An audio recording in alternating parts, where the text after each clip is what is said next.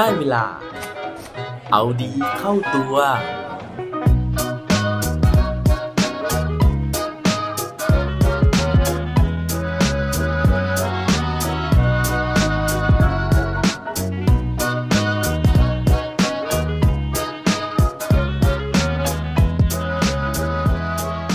ินคำว่า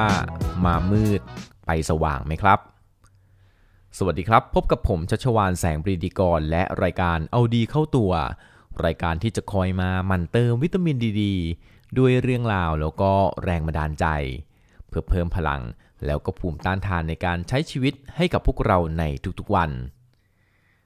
จากคำถามที่ผมถามไปตอนต้นนะฮะเรื่องของการมามืดไปสว่างนะครับ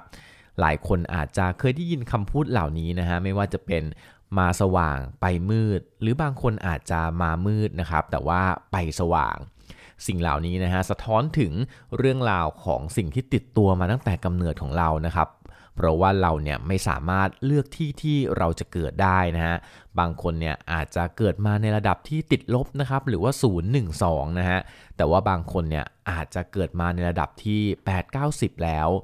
ซึ่งสิ่งนี้นะฮะมันทำให้เราเนี่ยบางครั้งก็ต้องฝ่าฟันนะฮะต้องมีประสบการณ์ในวัยเด็กที่อาจจะไม่สะดวกสบายมากเท่ากับคนที่เกิดในระดับที่สูงกว่าเรานะครับแต่ว่าผมเชื่อนะฮะว่าด้วยความพยายามนะครับด้วยความที่ไม่ย่อท้อแล้วก็ด้วยการที่เราเนี่ยพยายามที่จะจุดไฟให้กับตัวเราเองนะครับสุดท้ายแล้วเนี่ยเราก็จะสามารถเปลี่ยนสภาพแวดล้อมนะฮะที่มันดำที่มันมืดขมุกขมัวให้กลายเป็นค่อยๆมีแสงสลัวๆแล้วก็สุดท้ายเนี่ยก็จะกลายเป็นแสงสว่างเจิดจ้าในที่สุดเหมือนอย่างเรื่องราวของผู้ชายคนหนึ่งนะฮะที่ผมจะเอามาเล่าให้ฟังในวันนี้นะครับเขาเกิดในสถานที่ที่ต้องเรียกว่าอาจจะไม่เป็นที่เจริญตาเจริญใจของผู้คนสักเท่าไหร่นักนะครับนั่นก็คือสลัมนั่นเองแต่ว่าสุดท้ายแล้วเนี่ยเขากลับมาเป็นดาวที่โดดเด่นในวงการบันเทิงบ้านเราได้ถ้าเกิดว่าอยากรู้แล้วนะฮะว่าศิลปินท่านนี้เป็นใครไปฟังพร้อมกันได้เลยครับเรื่องราวในวันนี้นะฮะผมยังคงอยู่กับหนังสือของคุณโอมสิริวีรกุลนะครับที่มีชื่อว่านี่เงินเดือนหรือเงินทอนนะฮะโดยในหนังสือเล่มนี้นะครับมีบทหนึ่งที่เขาพูดถึงเรื่องของการใช้ความฝันสร้างกำไรนะครับแล้วก็เป็นบทเรียนอันน่าทึ่งของผู้ชายที่มีชื่อว่าหนึ่งจักรวาล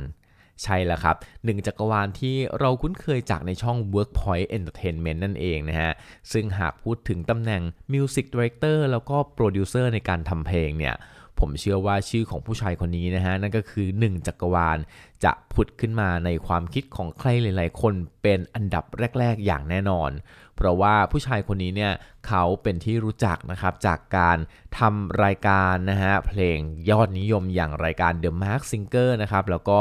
I Can See Your Voice นั่นเองซึ่งภาพที่เราเห็นอย่างคุ้นตานะฮะก็จะเป็นภาพของพี่หนึ่งจักรวาลเนี่ยนะครับอยู่ข้างๆนะฮะหรือต้องเรียกว่าอยู่หลังเปียโนหลังงานนะครับแล้วก็พรมนิ้วไปบนคีย์บอร์ดนะครับเพื่อที่จะบรรเลงเพลงไปพร้อมๆกับศิลปินที่จะมาในสัปดาห์นั้นๆนะครับแต่สิ่งที่น่าสนใจนะฮะคือชีวิตของพี่หนึ่งจักรวาลเนี่ยกว่าที่เขาจะโด่งดังขึ้นมาพร้อมกับโน้ตเพลงต่างๆมากมายเหล่านี้นะฮะต้องบอกว่าชีวิตของเขาเนี่ยไม่ง่ายเลยนะครับเพราะอย่างที่ผมเกริ่นไปเบื้องต้นว่าตัวของเขาเนี่ยเกิดในสภาพแวดล้อมที่ไม่เอื้ออำนวยโดยเฉพาะในเรื่องของการที่จะไปได้ดิบได้ดีในวงการที่มันแบบโอ้โหอาร์ติสต์หรือว่ามีสุนทรียภาพนะฮะอย่างวงการดนตรีเลยเพราะว่าพี่หนึ่งจักรวาลเนี่ยเขาใช้ชีวิตเติบโตมากับสลัมที่มีชื่อว่าสลัมคลองเตยที่เรารู้จักกันดีนั่นเอง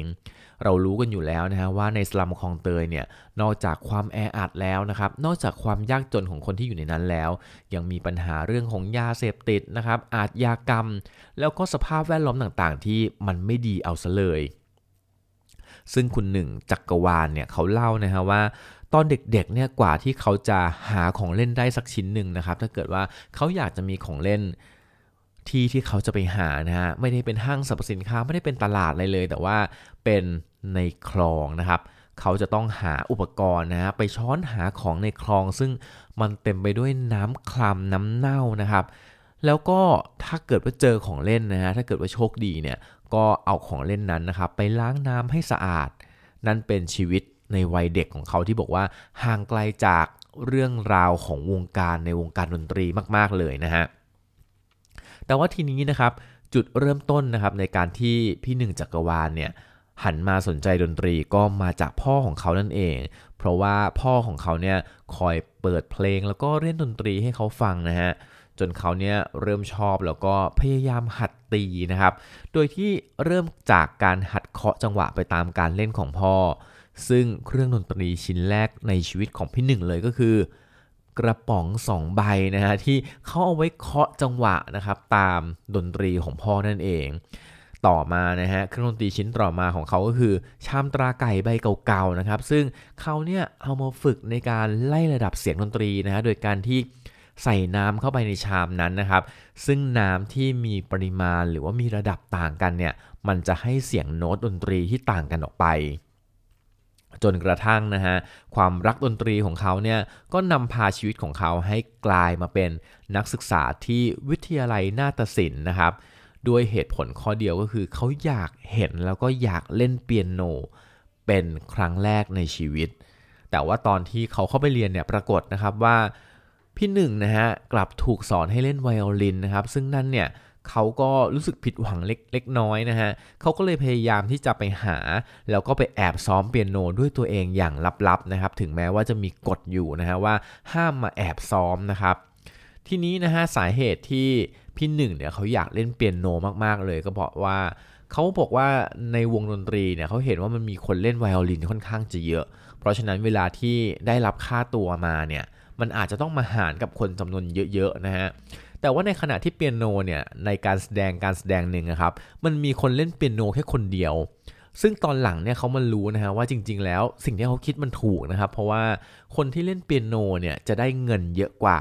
เพราะฉะนั้นเขาก็เลยตัดสินใจที่เขาจะเอาดีในเรื่องของการเป็นนักเปียโนให้ได้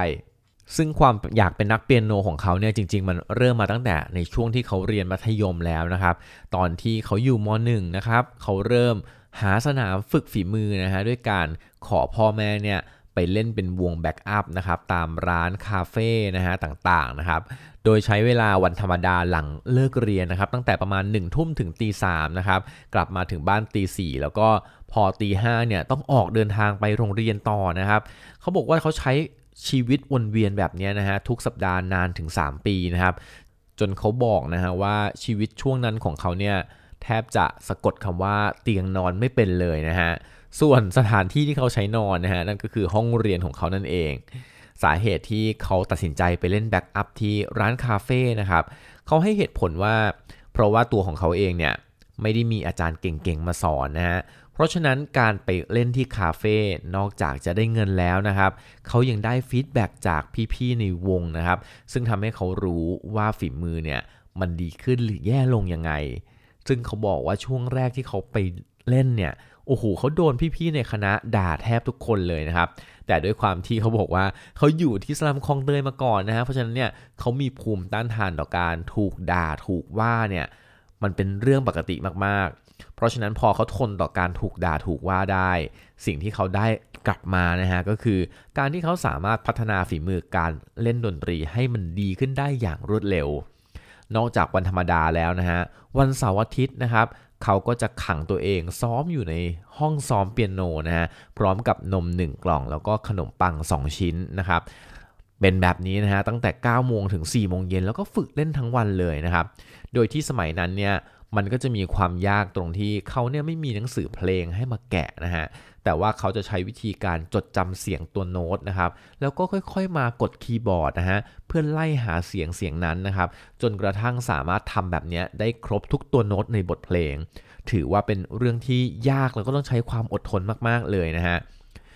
พี่หนึ่งนะฮะเขาบอกว่าเขาฝึกฝึกแล้วก็ฝึกนะครับจนคนในคณะเนี่ยเริ่มมีการแนะนำพี่หนึ่งให้กับวงแล้วก็ศิลปินคนอื่นๆนะฮะเพื่อให้ไปช่วยเล่นแบ็กอัพให้นะฮะซึ่งนั่นเนี่ยเขาบอกว่าเป็นโอกาสที่ดีมากในการที่ได้ร่วมงานกับศิลปินแล้วก็ยังสามารถที่จะให้ศิลปินเหล่านั้นเนี่ยเป็นเหมือนครูนะฮะในการสอนผิดสอนถูกจนเขาเนี่ยได้เรียนรู้แบบไม่มีวันหยุดเลย จนกระทั่งสุดท้ายเขาได้มีโอกาสมาเป็นส่วนหนึ่งของรายการเพลงชื่อดังอย่าง The Mask Singer นะครับแล้วก็ได้เล่นเปียโนต่อหน้ากล้องนะครับซึ่งนั่นเนี่ยก็ทำให้เขาเริ่มเป็นที่รู้จักนะครับเขาเริ่มเปลี่ยนจากอุกกาบาตนะฮะเริ่มเปลี่ยนจากจักรวาลที่มืดมิดนะครับกลายมาเป็นดาวเคราะห์และสุดท้ายก็กลายมาเป็นดาวฤกษ์ที่มีแสงสว่างในตัวเองเขาสามารถเปลี่ยนชีวิตนะฮะที่มาจากโอ้โหดินแดนอันไกลโพ้นนะฮะหรือว่าดินแดนที่ไม่มีแสงสว่างในตัวเองเลยแต่ว่าวันนี้นะครับเขาสามารถจุดประกายแล้วก็กลายเป็นแสงสว่างในการให้แรงบันดาลใจกับหลายๆคนที่ได้รับรู้แล้วก็รับฟังเรื่องราวของเขาหวังว่าทุกคนนะฮะที่ได้ฟังในวันนี้นะฮะจะได้เชื้อไฟนะฮะในการไปจุดประกายความหวังของเรานะฮะความฝันของเราในใจเล็กๆนะครับให้มันค่อยๆปะทุแล้วก็กลายเป็นแสงสว่างที่เจิดจ้าเหมือนพี่หนึ่งจักรวาลได้ในที่สุดครับ